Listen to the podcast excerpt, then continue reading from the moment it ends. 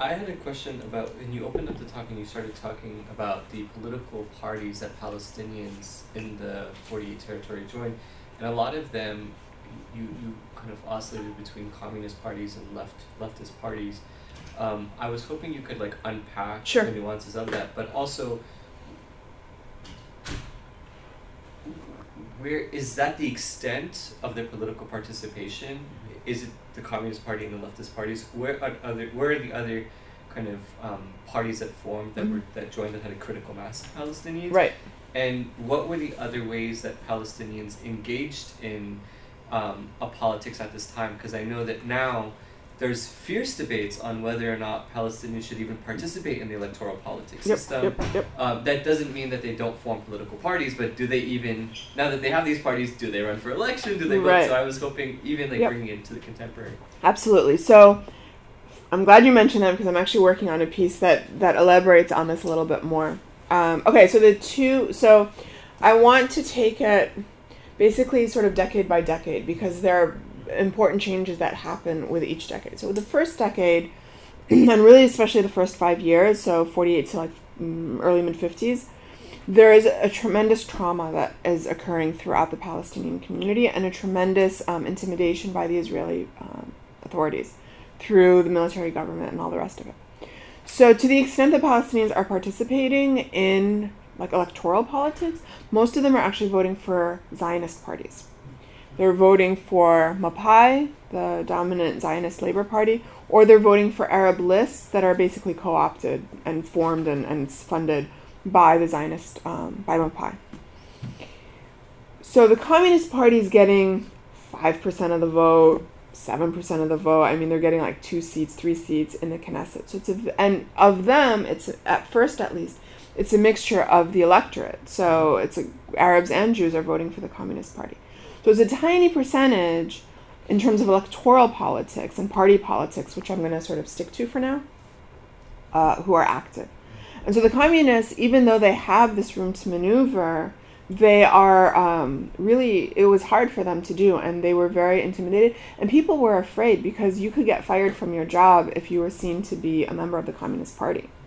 Um, Siham Daoud, who's a, now a prominent poet, told me that her she her dad would her dad was illiterate. He worked in a quarry, and she would read to him Al Ittihad, and she would like uh, either he would have to like sneak it um, because Al Ittihad distribution, the picture that I have here, that's from the '60s when they're just like Yeah. out in the street, like yo, Ittihad for sale. In the early 50s, it's like under the table, you know? So Siham is like a seven year old reading the newspaper to her dad. She doesn't understand what he's saying. He's unpacking it for her, but he's also like, don't say this. Like, don't tell people you're reading Ittihad, right? So the Communist Party was really the extent to which you could have any kind of oppositional politics in Israel for the first, almost for the first decade. That starts to change in 58 for two reasons. One is, and this is partly where you have the regional um, influence happening. So you know that in the Arab world, we start to see first an alliance and then a breakdown between the communists and the nationalists throughout the Arab world, largely around the UAR and then the collapse of the UAR. Something similar, parallel, happens in Palestine in 58, whereby you have the nationalists and the communists. So the Arab, so I would say the Arab Qawmi nationalists who had been boycotting elections, who didn't want to get involved in party politics, who did not recognize the legitimacy of, legitimacy of the state, started to, for sort of expediency sake, because of a whole host of things that happened in 56, 57, 58, join forces with the Communist Party. And they run a sort of joint political programming. But then um, you have the fallout between Nasser and the communists and the Syrian communists, right? Late 58, 59. Um, and then you have the Israeli 59 Knesset elections. And with the Israeli 59 Knesset elections, you have a lot of people. So the Knesset, 59 Knesset elections were 60 years ago, like this year. A lot of the same stuff that we saw about boycott or not boycott the Israeli elections of 2019 we saw boycott don't boycott the 1959 elections because what happens is a national an arab nationalist Qawmi party emerges called al ard very pro-nasserist very qawmi, very critical of the um, communists, and they had been around. They just never like made themselves known. First thing the Ard movement says is we're declaring a boycott of the 59 Knesset elections, 1959 Knesset elections, because for the same reasons they said now, none of the existing parties truly represents our needs and our, and it's just like reworking the chairs on the deck of the Titanic, so to speak, right? And so the communists, and so that's happening. And at the same time, also what we saw in 2019, which was Mapam, the leftist Zionist party that I mentioned, trying to take advantage of the communist nationalist split by trying to peel off some of those nationalist voters who aren't going to be as radical as Al Ard, because Al Ard was seen as like super radical, right? But they couldn't bring themselves to vote for the communists because they were Nasserist. So Mapam co opt some of the language of Qawmi Arab nationalism to try to get people to vote for, try to get Palestinians to vote for them in the 59 Knesset elections. And it works. So Mapam gains a seat, Ittihad loses two seats, I think. Um, but Ard also claims victory because the voter turnout was much lower than it was in the past. So these debates go way back, is the upshot of what I'm saying. And then it continues to sort of give you a, a, sort of a bit of a fast forward. In the 70s, you have the same debate. You have a new generation now of Palestinian uni- university students who are like, elections are crap. Uh, we aren't voting for because we are perpetuating our own marginalization within the state of Israel. And we instead should be working towards uh, not being better minorities within Israel, but actually working towards the um, a, a, single state, a single national state. And a lot of those uh, proponents of that view win a number of student government elections at the universities. But then, in the 80s, that um, because uh, so that was Abna um, Abna al Balad was the, was the primary vehicle through which that discourse was being articulated. But because Abna al Balad refused to run in Knesset elections, once students graduated from the university, there was no outlet for their political action. And the communists, in the meanwhile, had now reformulated themselves a few different times. By now, they're called Hadash, still calling for a two state solution, still calling for equal rights of Palestinians within Israel, and also contesting and running in the Knesset. And so, one of the things that I am talking about in this piece that I'm writing is that there's this there's this sort of um, consistency actually that we see over the last 70 years, which is that you have some Palestinians who join the Communist Party because they're diehard communists and they be- or they're diehard two-staters. They're diehard, you know, they, they believe ideologically in what the Communist Party is, is selling. There are some who go into it because it's the only game in town. It's the only legal game in town. Uh, initially, at in the 50s, the only non Zionist legal political party in Israel that accepted Arabs as equal members was the Israeli Communist Party. And there are debates, by the way, they're generational debates. So Emil Habibi, diehard communist, diehard ICP guy. Mahmoud Darwish, not so much, right? He joins more out of expediency.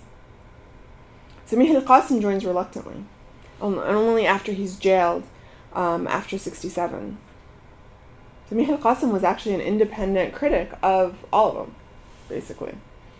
So, and then there's another thread that runs throughout from for the last 70 some years now, 71 years, which is the extent to which they work with the Zionist left.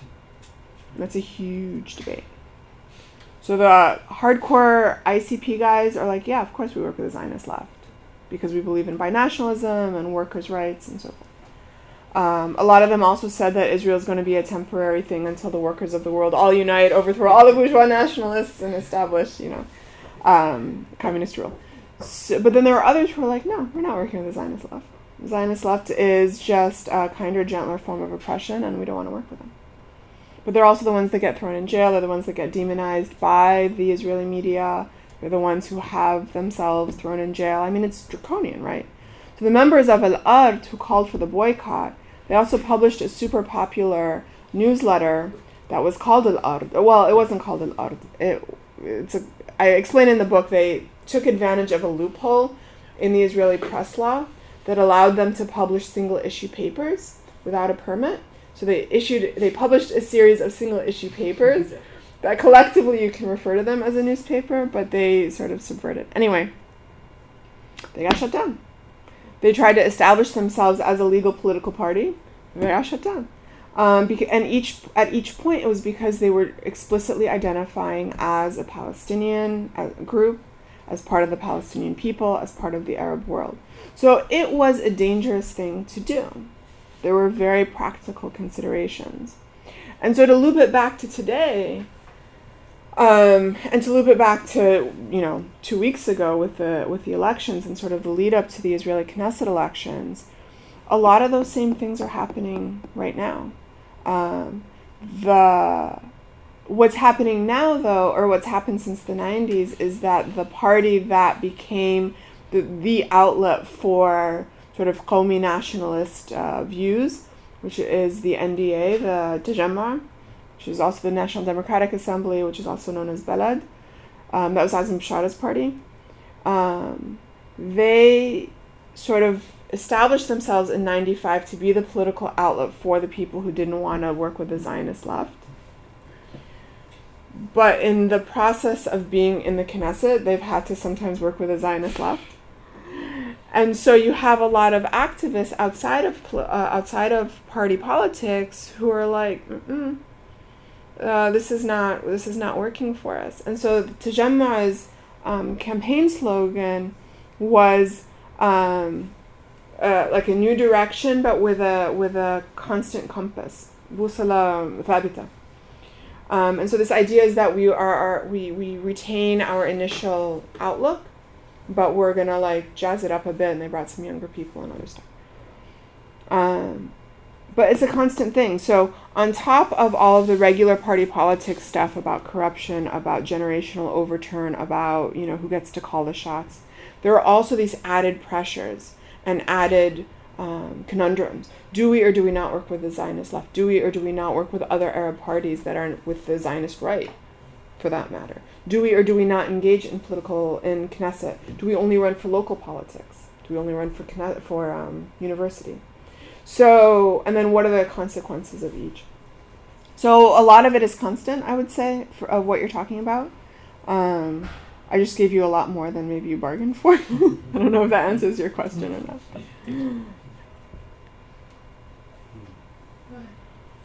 I should. Yeah, go ahead. Um, thank you very much for your talk. So, I, I had two questions. The first one I probably shouldn't ask because I feel like you already gave um, a response to it. But basically, just hearing you speak and set up, you know, the information, I was curious about to what extent um, the question of normalization with Zionism or taking it sort of as a given was um, translated into an actual politic. And I think you talked about this a little bit with communists and Mhm. with Mapam. And I'm just I'm intrigued by the distinction between, you know, Rashid Hussein, for example, who was a part of Mapam, you know, and was accused, Mhm. you know, for being a collaborationist, basically, which you talk about in your book. Versus other forms, maybe, of, Mhm. of how that manifested. And then secondly, I'm just curious about how this project um, informed your understanding of political and geographic fragmentation of um, the Palestinian struggle in general. Because I think for some of us, you know, there tends to be this narrative that the, you know, the peace process, the Oslo Accords, is this great trauma, and that's cementing fragmentation in a very contemporary way. But when I hear you speak and give all of this detail and new insight, it seems to kind of complicate some of that. Mhm. All right. So in terms of normalization, um, this I would argue is also a limitation of the study in that because I was focused on um, published works, and because what is able to be published in Israel is limited. What I tend, what my book mostly sort of analyzes and discusses are those texts that um, didn't cross the line. I think it would be a mistake to think that this was the full range of opinion held by Palestinians in Israel, because there were even people who thought Al Ard was too mild, right? Even though Al Ard gets shut down for being too radical? And what we also need to think about are the strategic deployments of um, recognition and even normalization that were being taken into consideration. So, for example, when this um, joint, it was called the Populist Front, when it was formed in 58 of the Nationalists and the Communists together, they had to have their platform, right? What is it that they stand for? And there was a lot of back and forth about do we explicitly recognize Israel or don't we? And the fact, the very fact that they're debating this speaks to the politics and the um, and the ways in which normalization was not taken for granted.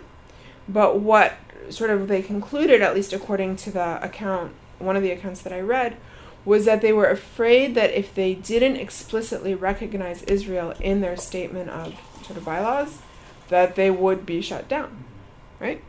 So these are the kinds of calculations that Palestinians are constantly making.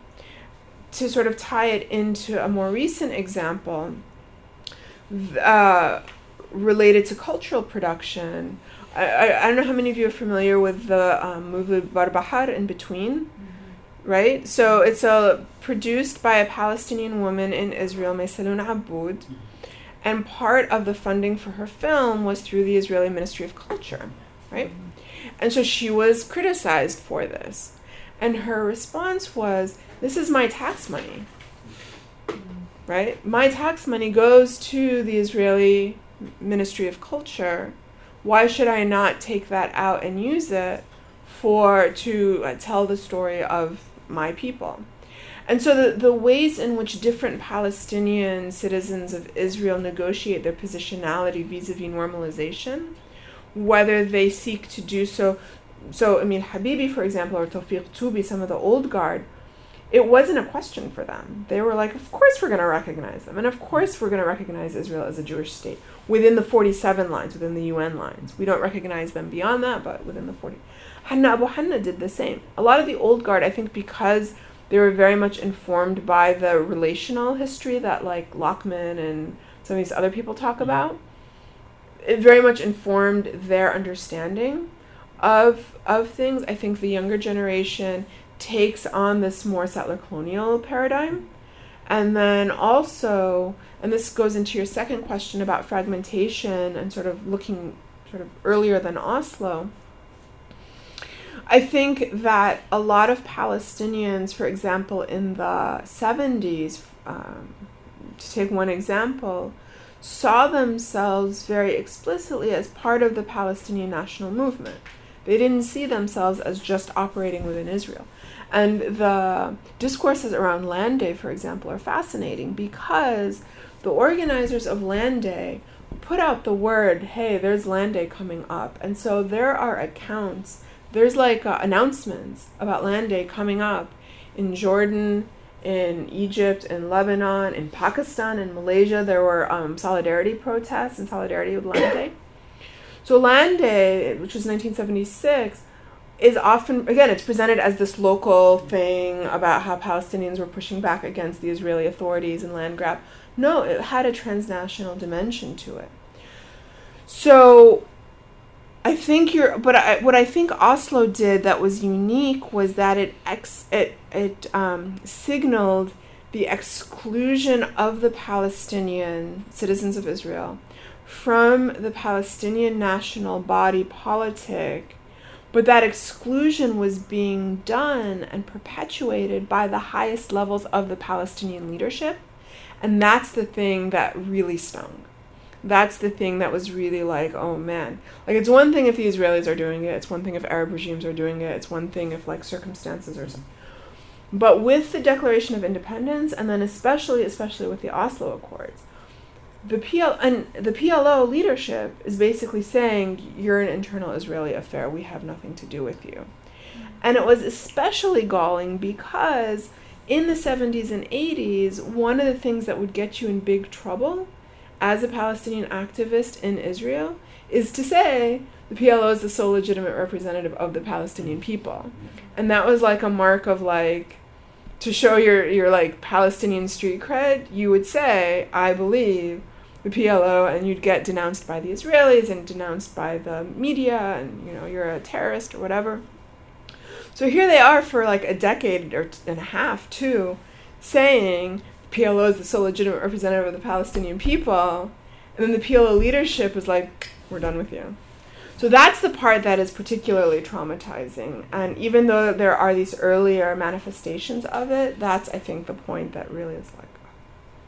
Thank you. So thank you so much. Um, I apologize. I don't think my questions are very well formulated, but Mhm. one of them is really um, I'm interested in the um, the publishing houses that Mhm. they were able to publish in. Like, where were they getting their funding? How were they maintaining themselves? Like under I'm sure like multiple forms of like attempts to take away whatever permits or whatever Yep, access yep, yep. they would have to. I'm just thinking even like on the most mechanical level, Yeah. like machinery Absolutely. and like how you're gonna sell these too later on. Like, Yeah, yeah, is yeah. it gonna be a self-sustaining operation? Sure. So I'm interested in that part. And then the second part, which is much less well formulated, but when you mentioned Anton Shammas, I Mm-hmm. just thought about in your intellectual history that you're painting. What about texts that were written in other languages, not just Hebrew, but other diasporic languages Mhm. for Palestinians? How were they? How and do you look in your book at how and when they were translated into Arabic, and whether or not they were then like hmm brought up into this um, kind of intellectual trajectory for, Mhm. for Arab intellectuals at the time. Yes. Okay. So, so the publishing mechanics are themselves fascinating and, of course, incredibly political. Yeah. So one of the reasons why we mostly have um, publications from the Israeli Communist Party that the Israeli Communist Party had the means because of the Soviet Union Right. and had the legal cover Right. because they were a legal party and they were Jewish Arab mixed. So that's why. So uh, Al Ittihad runs from 1948. It actually still goes till today. Mhm. Jadid starts in 53 and continues throughout the period I study. And so it's basically Soviet money Okay. that goes into that. Al Ard, interestingly enough, when they wanted to publish their single issue papers, they went to Al Ittihad Publishing House. I was like, can we use your machinery? They're like, no. Mm. Interesting. Because the old guard of the Israeli Communist Party, the Palestinians, and a certain um, novelist uh, in particular, and Knesset member, hated Al Ard. Like, there's a little bit of juicy gossip that I, I toned it down for the book because I didn't want to be too like gossipy. But Emil Habibi hated them. Like he really, and he was the editor of Al Ittihad, and so he would the one be the one who had the final say. So he was like, no, they cannot use our, and none of the Zionist parties are going to use it. So what Al Ard did was they found someone who had in his private home the remnants of a mandate era publishing uh, print machine. And it, it was like just they cranked it out. And they they collected donations as part of the um, sort of rules about single issue papers. You can't sell them right? So they would distribute them and ask for donations. And they sustained it for about three months october of 59 to january february maybe of 60 and then they got raided by the police the israeli military police raided their printing press confiscated they had their like 13th issue i think was in press. And um, you know the, the you have the copies and then you have the original. They they whisked it all away. They slapped them with fines and said you are violating the publishing laws and you're done the there's an Mapam in its quest to um, gain Arab supporters. They for a while sponsored some Arabic publications. There was Al Marsad, which was the newspaper, and a journal called Al Fajr. Um, but then Al Fajr got too independent for them, and so they shut them down. So budget is one of the ways, and that's why I'm so glad you asked this question because the mechanics of publishing, the politics of publishing, and the economics of publishing are all intertwined, mm-hmm. and they're all very much a part of what we mean when we say the worldliness of texts, mm-hmm. right? Because the, a text becoming a text and tr- and going from the mind of the author onto a, like a manuscript into typeset mm-hmm. into a machine to be reproduced into the hands of other people like that's a big project and at any point can be easily disrupted. Right. And disrupted they were. So the other question about texts in other languages is a fascinating one. There is um, another scholar who's actually working on this, I think, a little bit more um, in depth than I am, um, and I'll get I'll, I'll remember her name in a bit. Um, so there are a few different ways that texts uh, in other languages were acquired. Sometimes they were translated into Arabic. Either um, the Soviet Union had a publishing house, and there was um, in the early years there was a publication called International Literature that was published by the Soviet Union and was published in multiple languages, including Arabic, including English rather. Was Arabic one? Later on was Arabic. Um, sometimes you would have local translators. Sometimes you would have regional Arabic communist translators. So something in At-Tariq or somewhere else that was translated by like a Syrian or Lebanese or Egyptian would get reproduced in Al Ittihad. Sometimes it was local translators. But then the other thing to remember is that most of these intellectuals read English, and many of them also may have read a third language or fourth language, right? Because there's Arabic, Hebrew, English, and then in many cases French. So that's four languages that they're able to access. Um, so Mahmoud Darwish for sure read Hebrew, Arabic, and English. Um, I think Emil Habibi would have read French. So that's another way that they would have accessed these texts in other languages. I'm gonna ask you a different question Sure. on the book. Yeah. 'cause I, yeah? It's not that I don't like, love it. but it's it's actually a piggyback on what uh, Jesse just mentioned.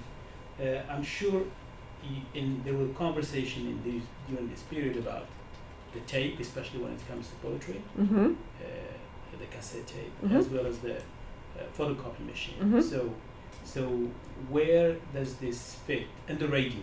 So, Mm-hmm. because I remember there was a lot of conversation going on, especially between Communist Party in in Morocco Mm-hmm. and uh, in Tunisia, between conversation with these with these intellectuals, but all of these were done through tapes. Mm-hmm. When it comes to the with the focus on the on the poetry. Mm-hmm.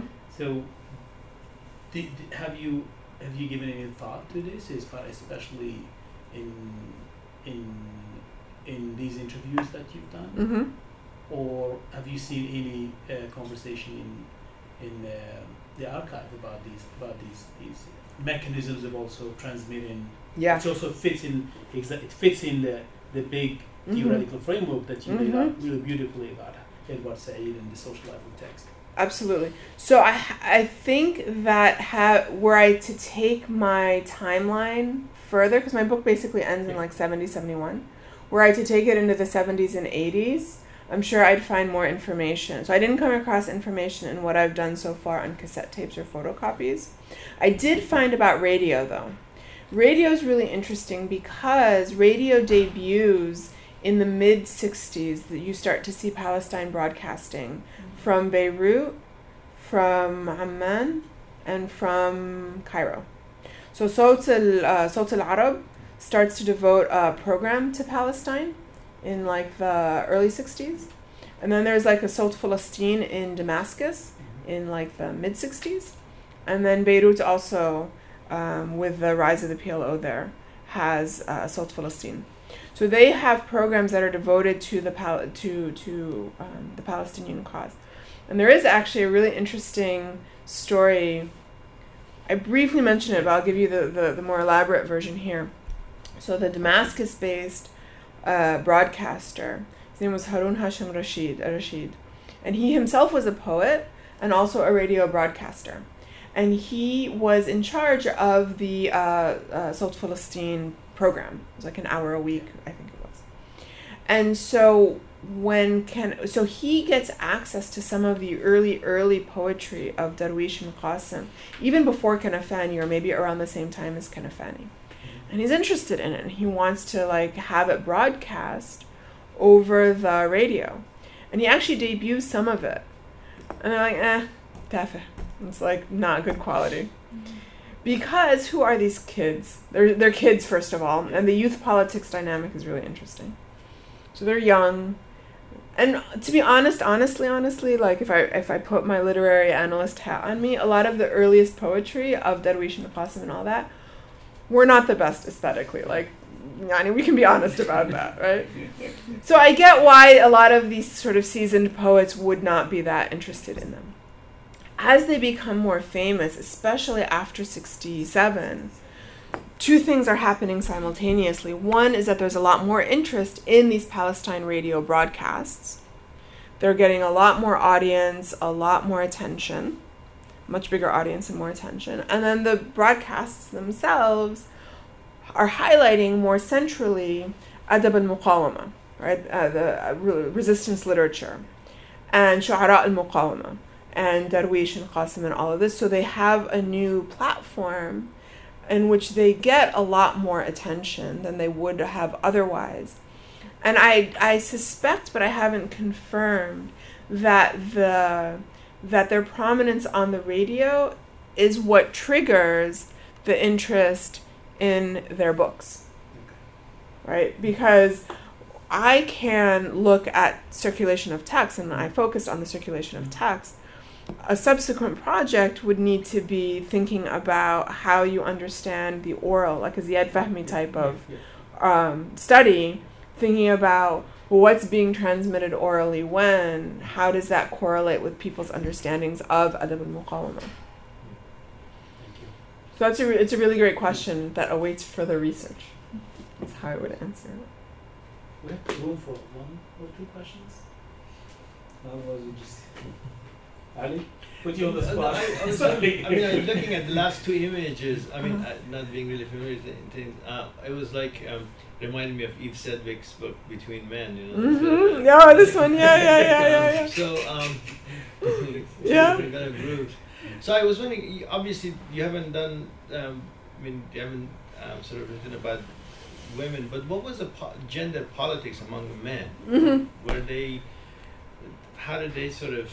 Um, I mean, because at the same time, so many, so many of these movements, anti-colonial mm. movements, were also connected to all kinds of minority rights, to women's rights, mm-hmm. and so on. Where did you see any sort of discussion or debates about questions of politics of gender yes. rather than women as as people? Yes, and so the reason I said uh, there's a little bit as opposed to saying there's none is that there is a little bit, shway. um, that is again a sort of separate project that I'm working on, and there are a couple of ways in which it manifests. One is through the sort of classic Cold War uh, contestation of ideas, and so you have a lot of articles, particularly in Al-Ittihad, that talk about the sort of the new Soviet woman and an alternative modern gender, um, sort of modern woman that is an alternative to the Western liberal um, mm-hmm. concept of a modern woman. And this idea of the Soviet woman, the, the Soviet Union giving women their rights and, and things like that.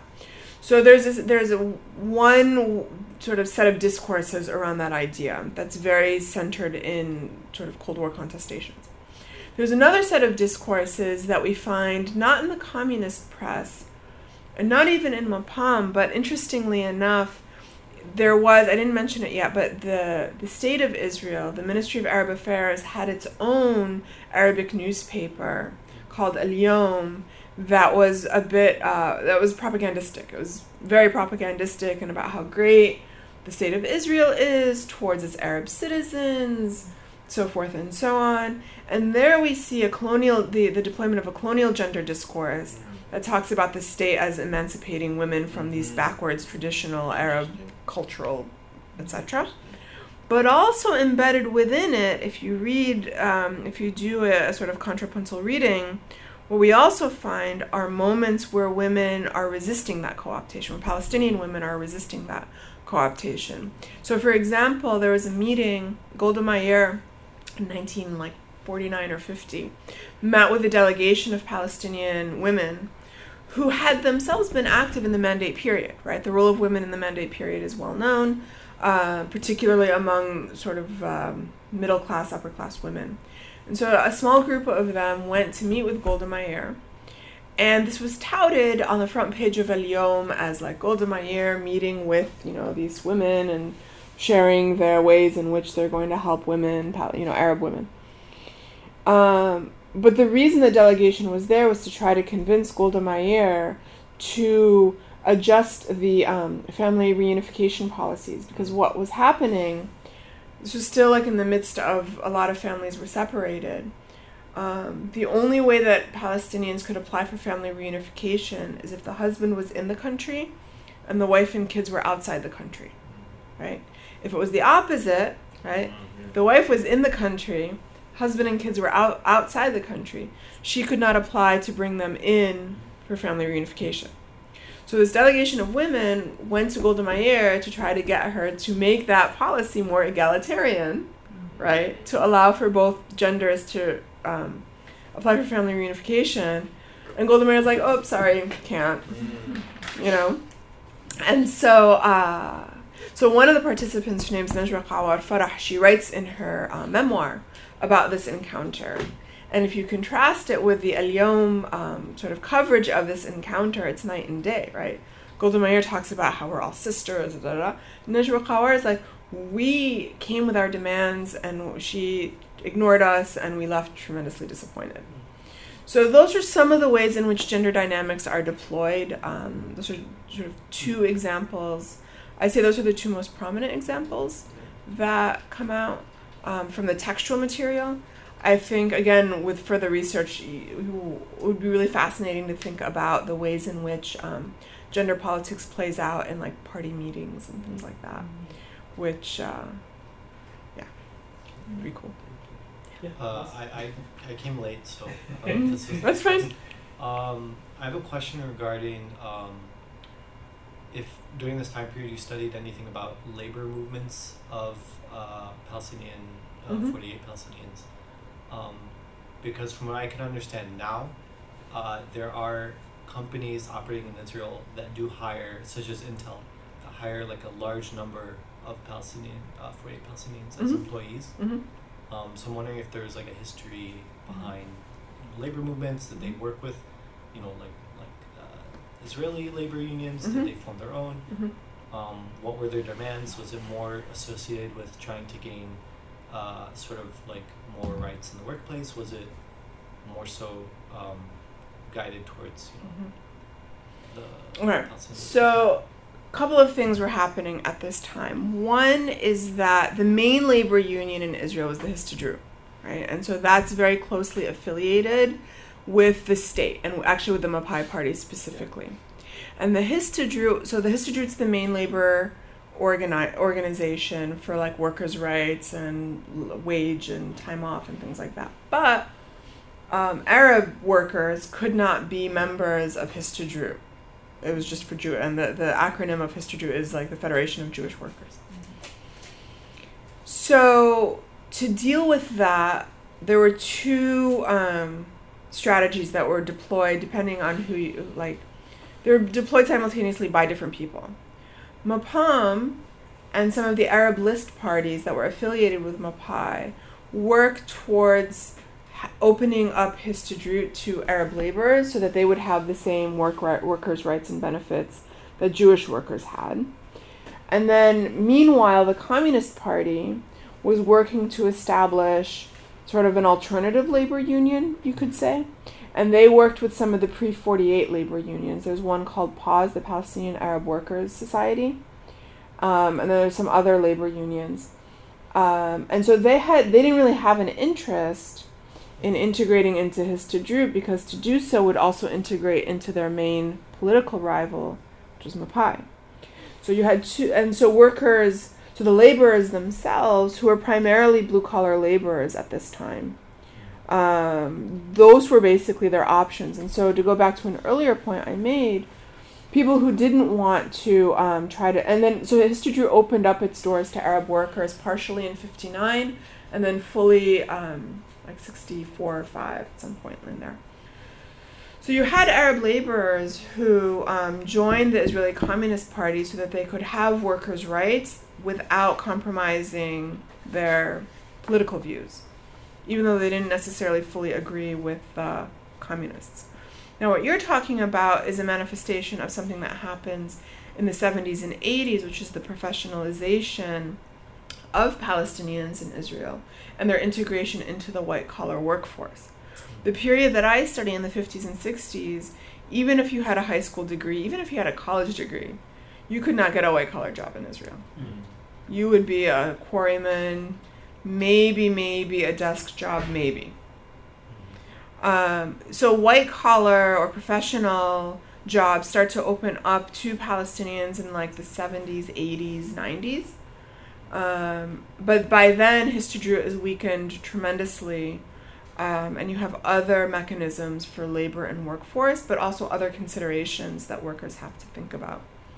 Like, do I work for this company that pays decently, or do I work for this, uh, you know, upstart that doesn't, for example? And and did the introduction of like um, labor from other countries also have something to do with it? Yes. Like So yeah, for sure, the labor from other countries had um, something to do with it. The rise of education, also the so two things happen as we move from the 80s into the 90s into the the aughts, which is that you have increasingly the blue collar labor was in the 70s, 80s, 90s was coming from Palestinians in the occupied territories starting in the 90s and, and especially in the early 2000s, that gets cut off. And so they start importing foreign labor from Asia and Africa to take up those blue collar jobs. Um, but you also just have a rise in educational levels among the Palestinians in Israel. And so there's a growing um, unwillingness to take blue collar jobs, growing competition for those more professional jobs. Um, and then you also have dynamics of transnational movement as well, whereby you have Palestinians in Israel who get jobs in Jordan or in the Gulf or in Europe or in America and so forth. So there's that dimension as well. Thank you. You have one more Can I ask one last question? Yes, last one. Last one, okay.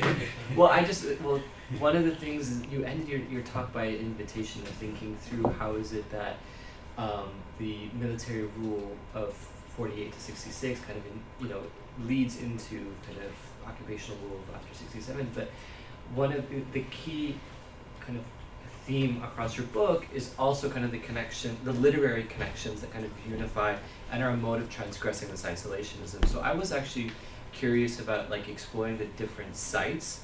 You know, you, you, you shared kind of these vignettes of like, you know, the eight year old who's reading like her father. But I was wondering about like incarceration. Yeah. right? Because you're talking a lot about illegality, right? Yep. Legal Yep. illegality. And they're threatening uh, Fadwa Tukan with saying you can't, if you leave your house at this time, you're going to be arrested. So arrests are rampant, right? Uh-huh. And so you have a large carceral, you know, body. Absolutely. So I was wondering, when you're talking about the consumption of these, you know, texts that are being produced, how does that look like within kind of incarceration, and are kind of cultural, like incarcer- like cultural politics informing the writing that's being consumed beyond kind of the the, the walls, you know, the um, the prison itself, and what does that look? Because we know in the contemporary that there's you know there's a huge you know Yep, like yep, yep. communication that's happening Sure. across prisons, but what about in this period of? I, I so I will answer it hopefully briefly with an anecdote. So Um, Mahmoud Darwish, uh, as he was becoming more famous kind of locally, especially after his poem Sajil an Arabi, he is has now permits that he too is not allowed to leave a certain place or go into places. He's invited to a poetry reading in Jerusalem. So he goes to Jerusalem without a permit or in violation of his permit. So he gets arrested, he gets imprisoned for a several month period. While in prison, he write that's when he writes his um, sort of first majorly famous work, Ashiq min Palestine, a lover from Palestine, in which he talks very much about his isolation from his family, and he also deploys this metaphor of Palestine as the estranged beloved, or as the the unreachable beloved. Um, that poem he writes, or that's it's a series of poems really. He writes while in jail, his first sort of major incarceration period, and that is what really puts him on the map in the Arab world. So when he becomes famous in the Arab world, when Ghassan Kanafani talks about this great poet, he's citing Ashiq min Palestine.